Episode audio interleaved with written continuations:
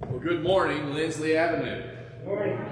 Good to see everyone. Good to see some visitors. We appreciate you being here, and we hope you will come back and visit again whenever you can. We're going to be looking at Ephesians 2 here for a few minutes this morning, and I think there's a great deal to learn from this small set of verses out of Ephesians chapter 2. Ephesians is one of my favorite letters to a church in the New Testament because uh, it makes the job I have very easy because the text teaches itself. Uh, and I love what Paul has to say here in Ephesians 2. So take a look with me here for a few minutes this morning. He picks up here and says, Therefore remember. I want to stop right there. When you see therefore, that, that's a tie together phrase. It's tying together what Paul is about to say to what he has just finished saying. In Ephesians 2, verses 8 through 10 are a set of verses that we, I think, are all going to be familiar with. Paul has just said, For by grace are you saved through faith, not of works, lest anyone could boast. And that's a very important thought, very important verse, because you cannot save yourself by doing magnificent deeds. You cannot save yourself by doing small deeds that nobody notices.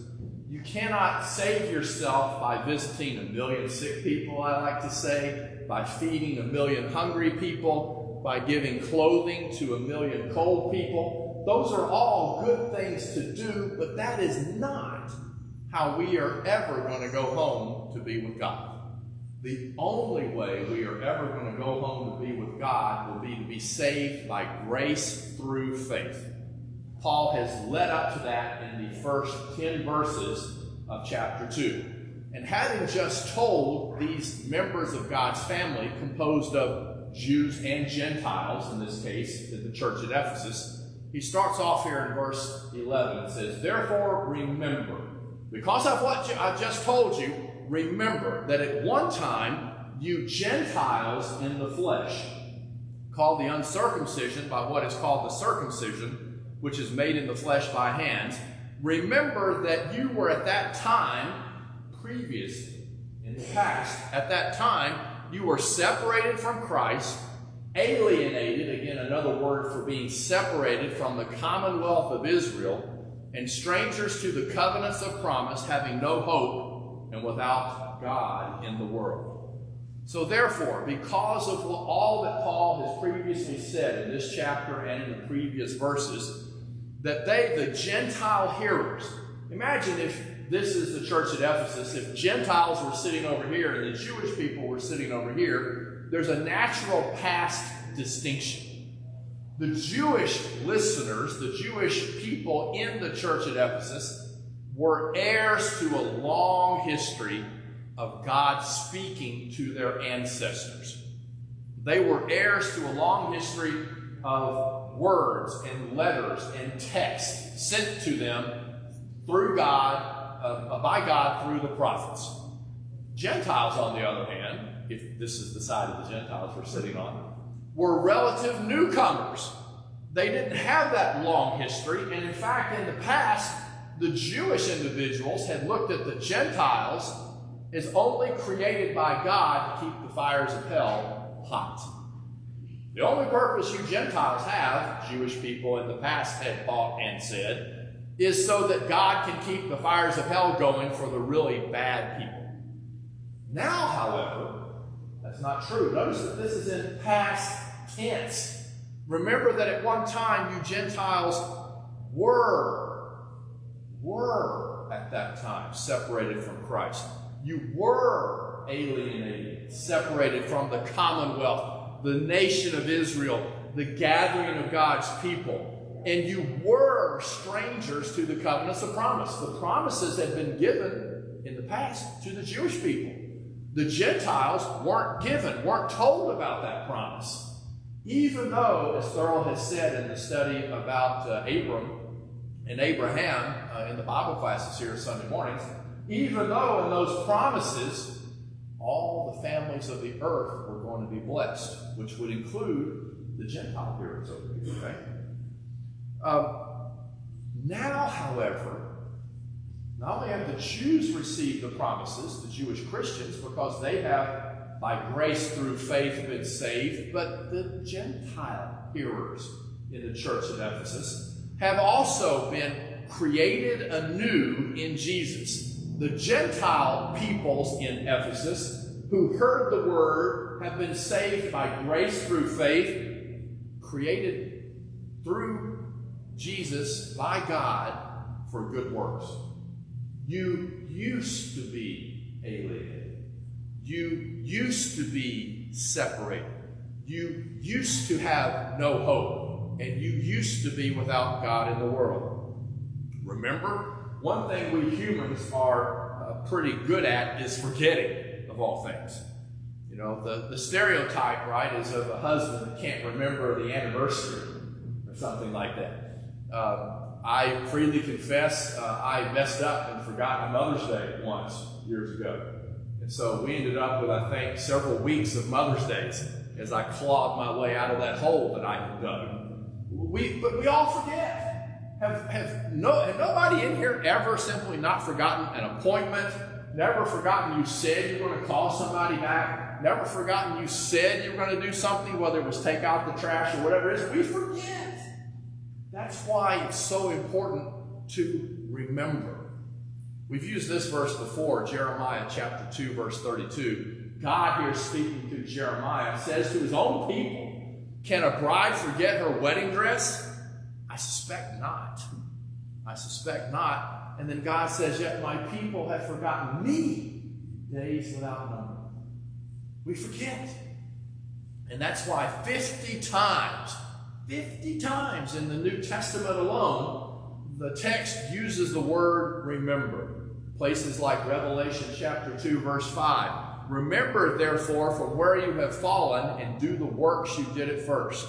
We've got to remember how things used to be and make the choice, the decision to go back to the way we used to be, to where things used to be. Revelation 3, verse 3. Remember then what you have received and heard, keep it and repent. We've got to remember how things were, if they were good, and go back to them when we forget. Well, that's different in some ways from what Paul is using the word remember because he's trying to get people to remember how bad things used to be, how separated people used to be from God, and how they now are members of his family. But it's still the same thing. We forget.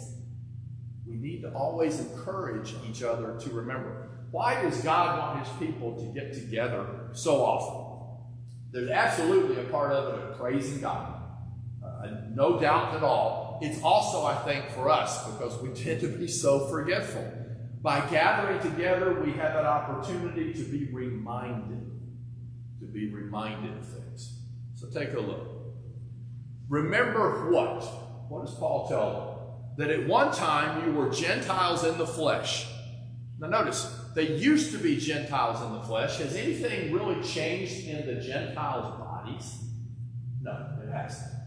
It hasn't. So the implication is that they're no longer Gentiles. You used to be Gentiles. Well, you know, if, if, if I'm a Gentile woman, I'm, I haven't changed any uh, physically, there's no longer Greek or Jew. There's no longer Jew or Gentile once we all become members of God's family. You used to be Gentiles, called the uncircumcision by what is called the circumcision, which is made in the flesh by hands. Jewish people used to call you Gentiles. Jewish people, the men who had been circumcised, called the Gentile people men uncircumcised. But notice this phrasing here the circumcision made by hands. Everybody is born the same. The differences between men, at least in this circumstance here, were not from the womb, were not from birth. It was done after we had entered the world. From God's perspective of sending new life down to enter the world, we all are born the same. And so the distinction between Jew and Gentile was done by the hands of men, was a physical difference made Based on how they were born, but after the fact. And so I think it's real important to know we're all born the same. We are all people. There's no difference when we're born. The barrier had been put up, that separation between Jew and Gentile, that barrier that had been put up between Jew and Gentile by the rabbis and teaching was absolute. It became, certainly in the Middle Ages, but it was not lawful, proper for a Jewish person to help a Gentile woman in childbirth. If a Jewish physician came upon a Gentile woman having trouble giving birth, they were not supposed to help. Because what's the outcome? If I help this Gentile woman, there's simply another Gentile in the world. And who wants that?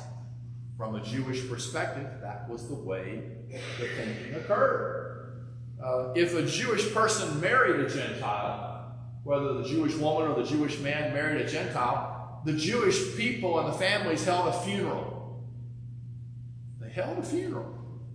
Such contact with a Gentile, such a relationship with a Gentile was considered the equivalent of death. Before Jesus came, the barriers were up, and oh, were they up. After Jesus, the barriers came down. And I think the real reason for that is because Jesus pointed out that from the beginning, this was not so. He makes that statement about marriage and divorce. From the beginning, it was not this way. From the beginning, there was no Jew and Gentile. I mean, think about it. Was Adam a Jew or was he a Gentile? He was a human being, period. When we're born and we're one day old, right, is there a distinction between us as to Jew and Gentile even back in the New Testament day? No the distinction physically on the, the males came on the eighth day, and it was done by people.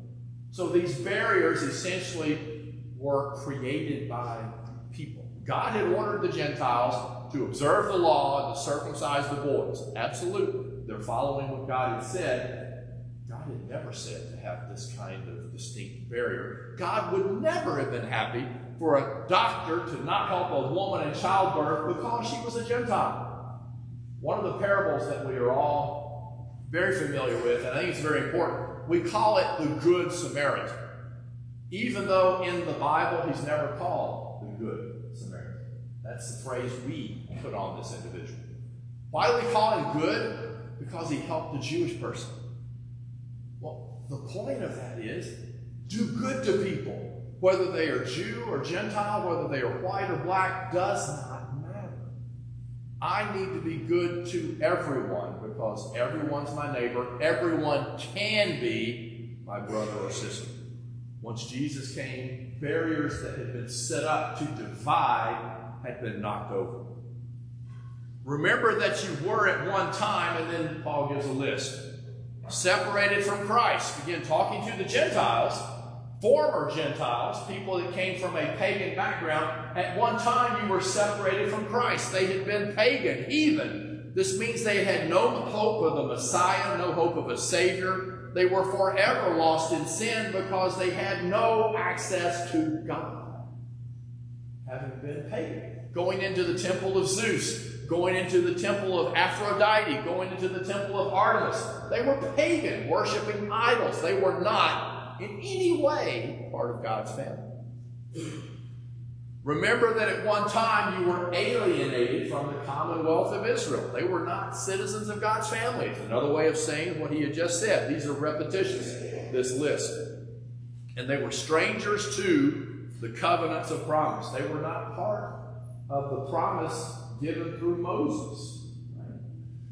God had said to the Jews only in Exodus chapter 6, verse 7, I will take you to be my people, and I will be your God. Well, pagans and Gentiles weren't part of that group. Remember that he says, You used to be strangers. You used to be strangers. You also had no hope. So much of the world then and now, let's, let's be very clear on that, then and now had no hope. You know, there are billions and billions and billions of people in the world. Even in 2021, there are a lot of people that really know very little about Jesus. You can see that in the actions of people around the world. You can see that in the actions of people right here in Nashville. If we knew Jesus, the majority of us really knew Jesus in this town, this town would be a different place.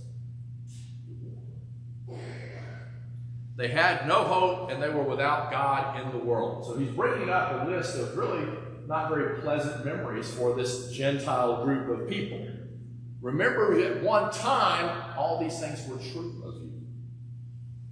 But now, in Christ Jesus. Remember, I like to focus on the word but. When you see the word but in the text, it's telling you we're changing. This is the way things used to be, but now in Christ Jesus. Now in Christ Jesus, we were separated, but now in Christ, but now in Jesus, now by the Messiah Jesus, that's what Christ means, the Messiah, the one that God chose to send to the world, his only Son, we are without God no longer as Gentiles. Note the contrast. At one time you were, but now. Then you were separated. Now you're not. Then and now. Then versus now.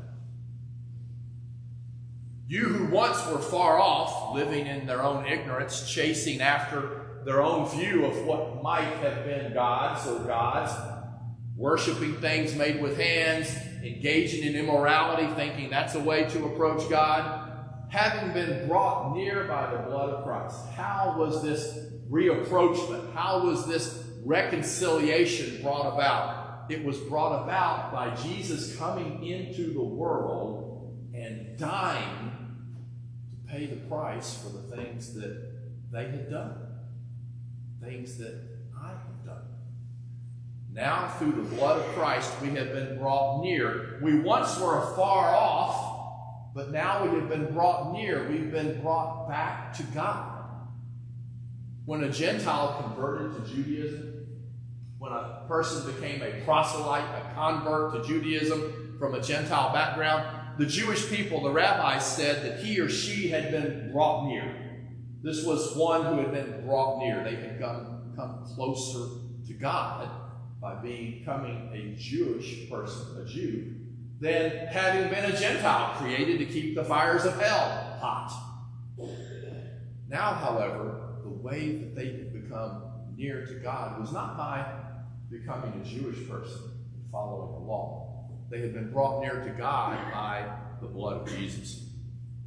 For he himself, who's the he right here? Jesus.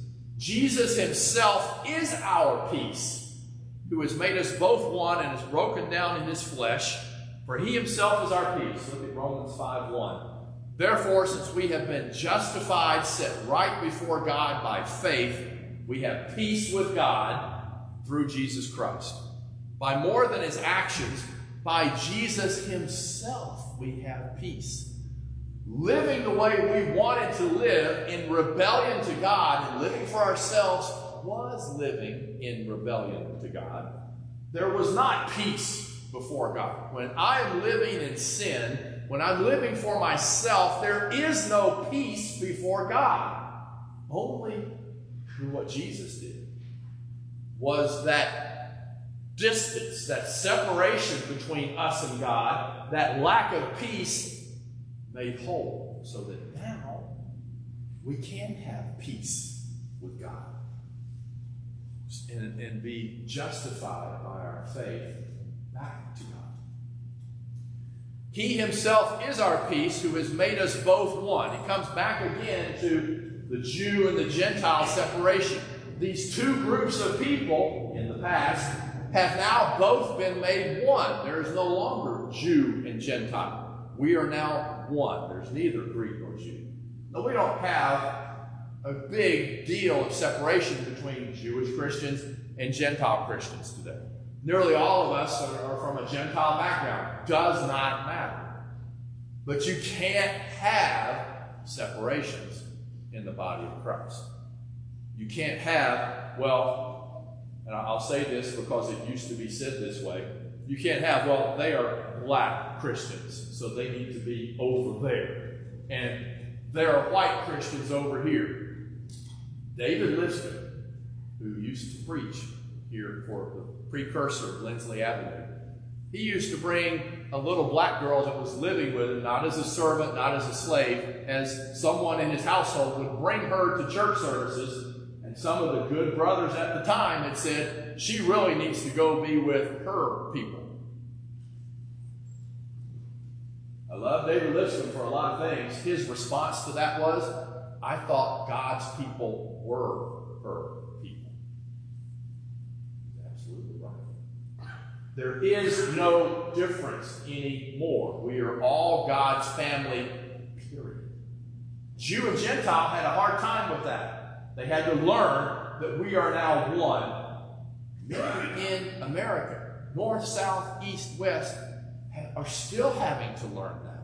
Whether it's white, black, whether it's language differences, there cannot be, cannot be separations and differences. We're all members of God's family. Period. Period. In his flesh, I'm going to change the word order slightly to keep it going here. In his flesh, by Jesus' death on the cross, that is how we have both been made one. We have been made one by the offering of his body, his sinless life, to pay the price for my sinful life and sinful choices. By his flesh, the offering of his flesh, he has broken down in his flesh the dividing wall of hostility. In the Jewish temple, in the Jewish temple, which existed till about 70 AD, there, the courts, the different areas that people could go to, had different walls set up, different barriers. Certain Gentiles could come into the outer temple courts, could not go into the inner temple courts. Women could come into some of the temple courts. The Gentiles could come only no further, right? There was a wall that had barriers set up with some ways to get around the barriers. You know, think of a dividing fence that had walks in between them.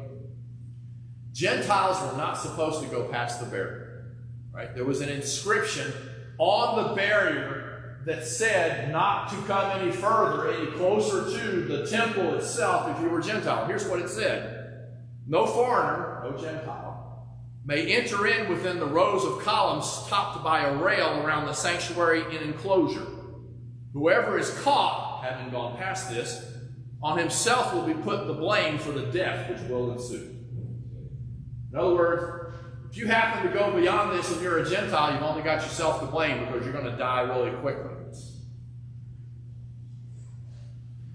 Consider the uproar that happens in Acts chapter 21 when Paul is accused of having taken a Gentile past that barrier. In Acts 21 28, he, uh, the, the people in the temple start crying out, Men of Israel, help!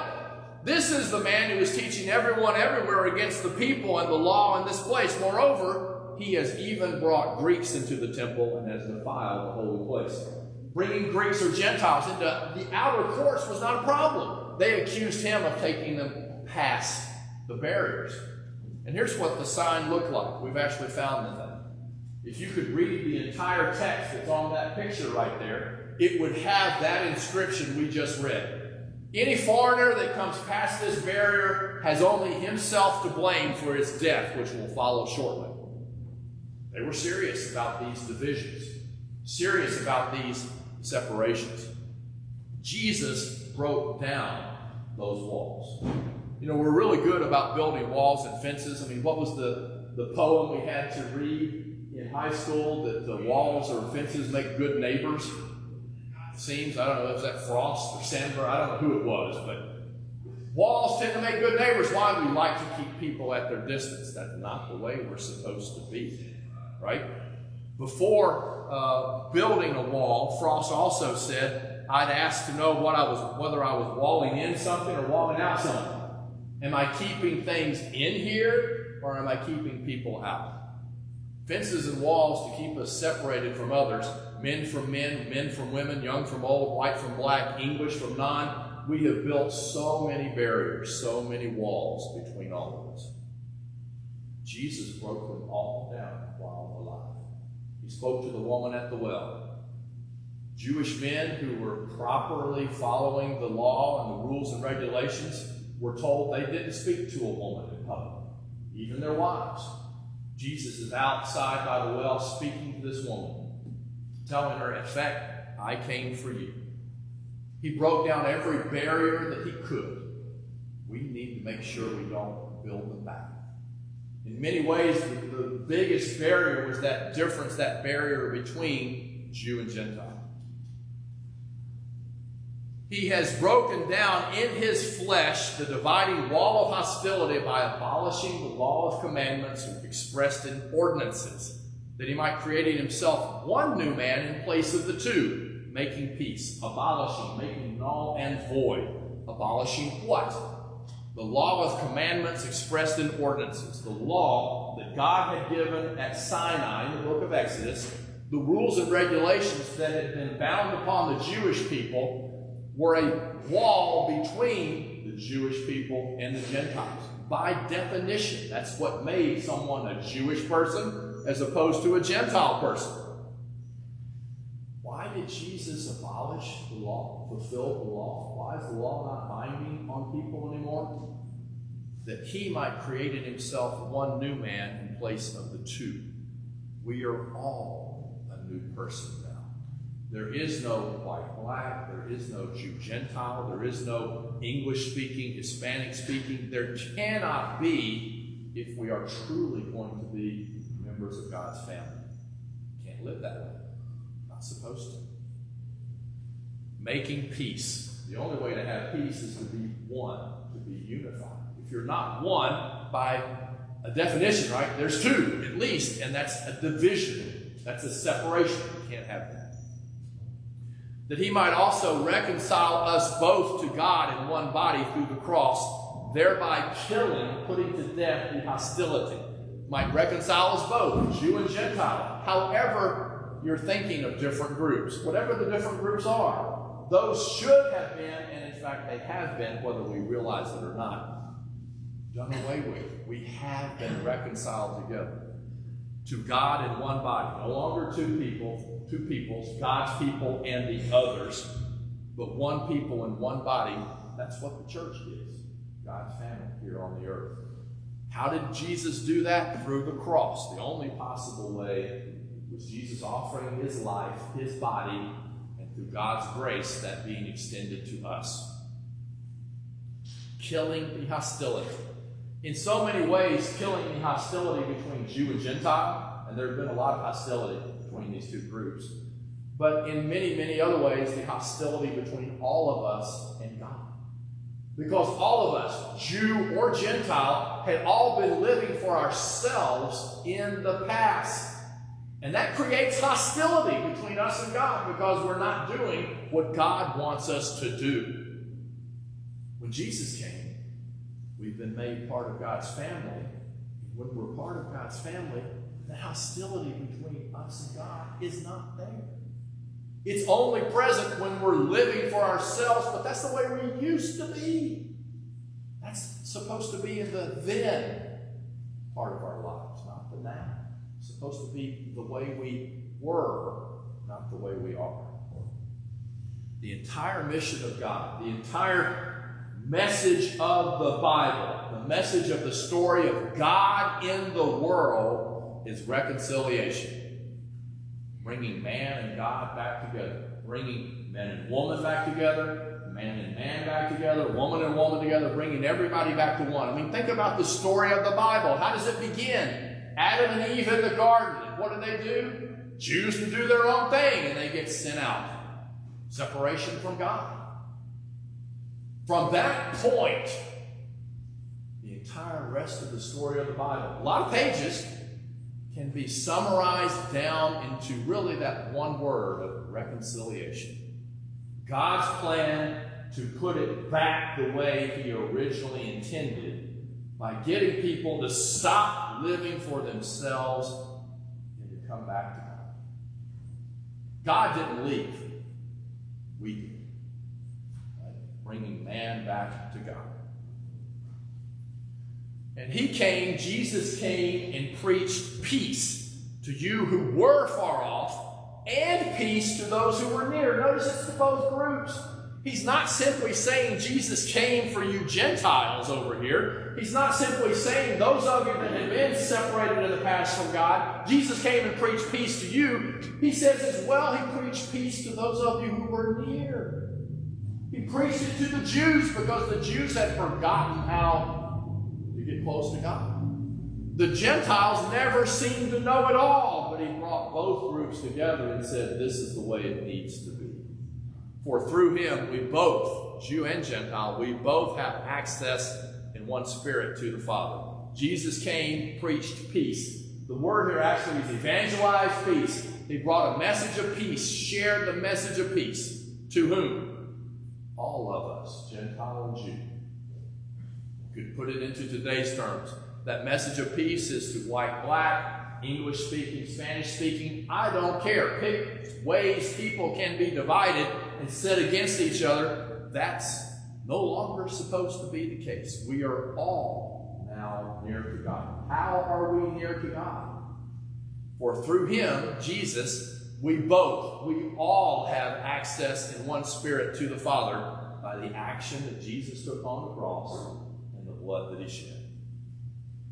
So then, you are no longer strangers and aliens, but you are fellow citizens with the saints and members of the household of God, built on the foundation of the apostles and the prophets, Christ Jesus himself being the cornerstone, the foundation stone, in whom the whole structure being joined together grows into a holy temple in the Lord. In him you are also being built together into a dwelling place for God by the Spirit. Did you notice that little part right there at the end? as I develop into the kind of person God wants me to be, what am I in the process of becoming? Look again at the last phrase at the bottom that quote from Ephesians. In Him, in Jesus, you are also being built together into a dwelling place for whom? For God, by the Spirit. Does God's Spirit dwell within us? It does if we are, in fact, living for God. It does if we are part of God's family. It does if we are talking about being one and not looking for ways to be separated, not looking for ways to be divided. But it takes time. It's a process. It's something we have to work at. We are being built together as one family as a place where God dwells in us by the Spirit. You're no longer non citizens, God's family. We are part of God's family now.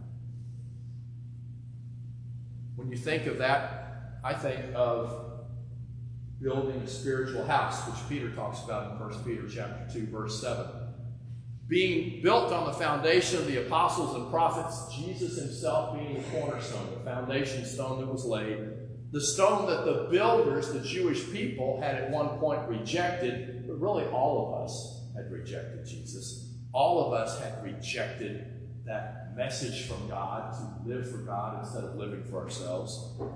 The whole structure being joined together becoming part of the body of Christ, the body of Jesus, all of us having a role to play, all of us having something we can do. And here, look at the last uh, slide. As each of us becomes a stone, adding, being added to this growing structure, we are, in fact, living stones, a royal priesthood. We all have a place in this structure, this family of God. Some people stand and talk for a long time in front of groups of people. That may be the stone that some people are, that some people represent. Others have, are a stone added to the house to show a heart of compassion. Others are a stone added to the house to, to contribute money Hopefully, a lot more than that, but some people seem to have money fall out of the sky and land in their pocket. It actually happens because of hard work, but regardless of that. We all have different roles to play. And just because I'm not the hand, just because I'm not the person that maybe stands up and talks, does not mean my role is not important. It all fits together into a growing structure really and truly by the sacrifice of our lives to live for God and not continue living for ourselves. The first step is to give our lives to God and not have our lives be molded to the way the world wants us to be. He, Jesus, preached to those who were far off. So the question this morning, I want to ask all of us, are we still living as if we are far away from God, far off? Does my life look in the last week, the last month? Is my life something that someone looking at me would say, that's someone who is doing their best, trying to live for God? Or would they look at my life and say, no, that actually doesn't look like what Jesus would have done? That looks like somebody doing what they want to do. Too many of us, I'm afraid, are still living for ourselves, certainly in this city. The question this morning is which way of living describes you, describes me? If you're not yet a member of God's family at all, Jesus died for you so that you could come to Him and be buried in the waters of baptism right behind me. Die yourself and live for Him. If the call Jesus applies to anyone here this morning, we're here in beg please look at where you are versus where you come as we stand and sing.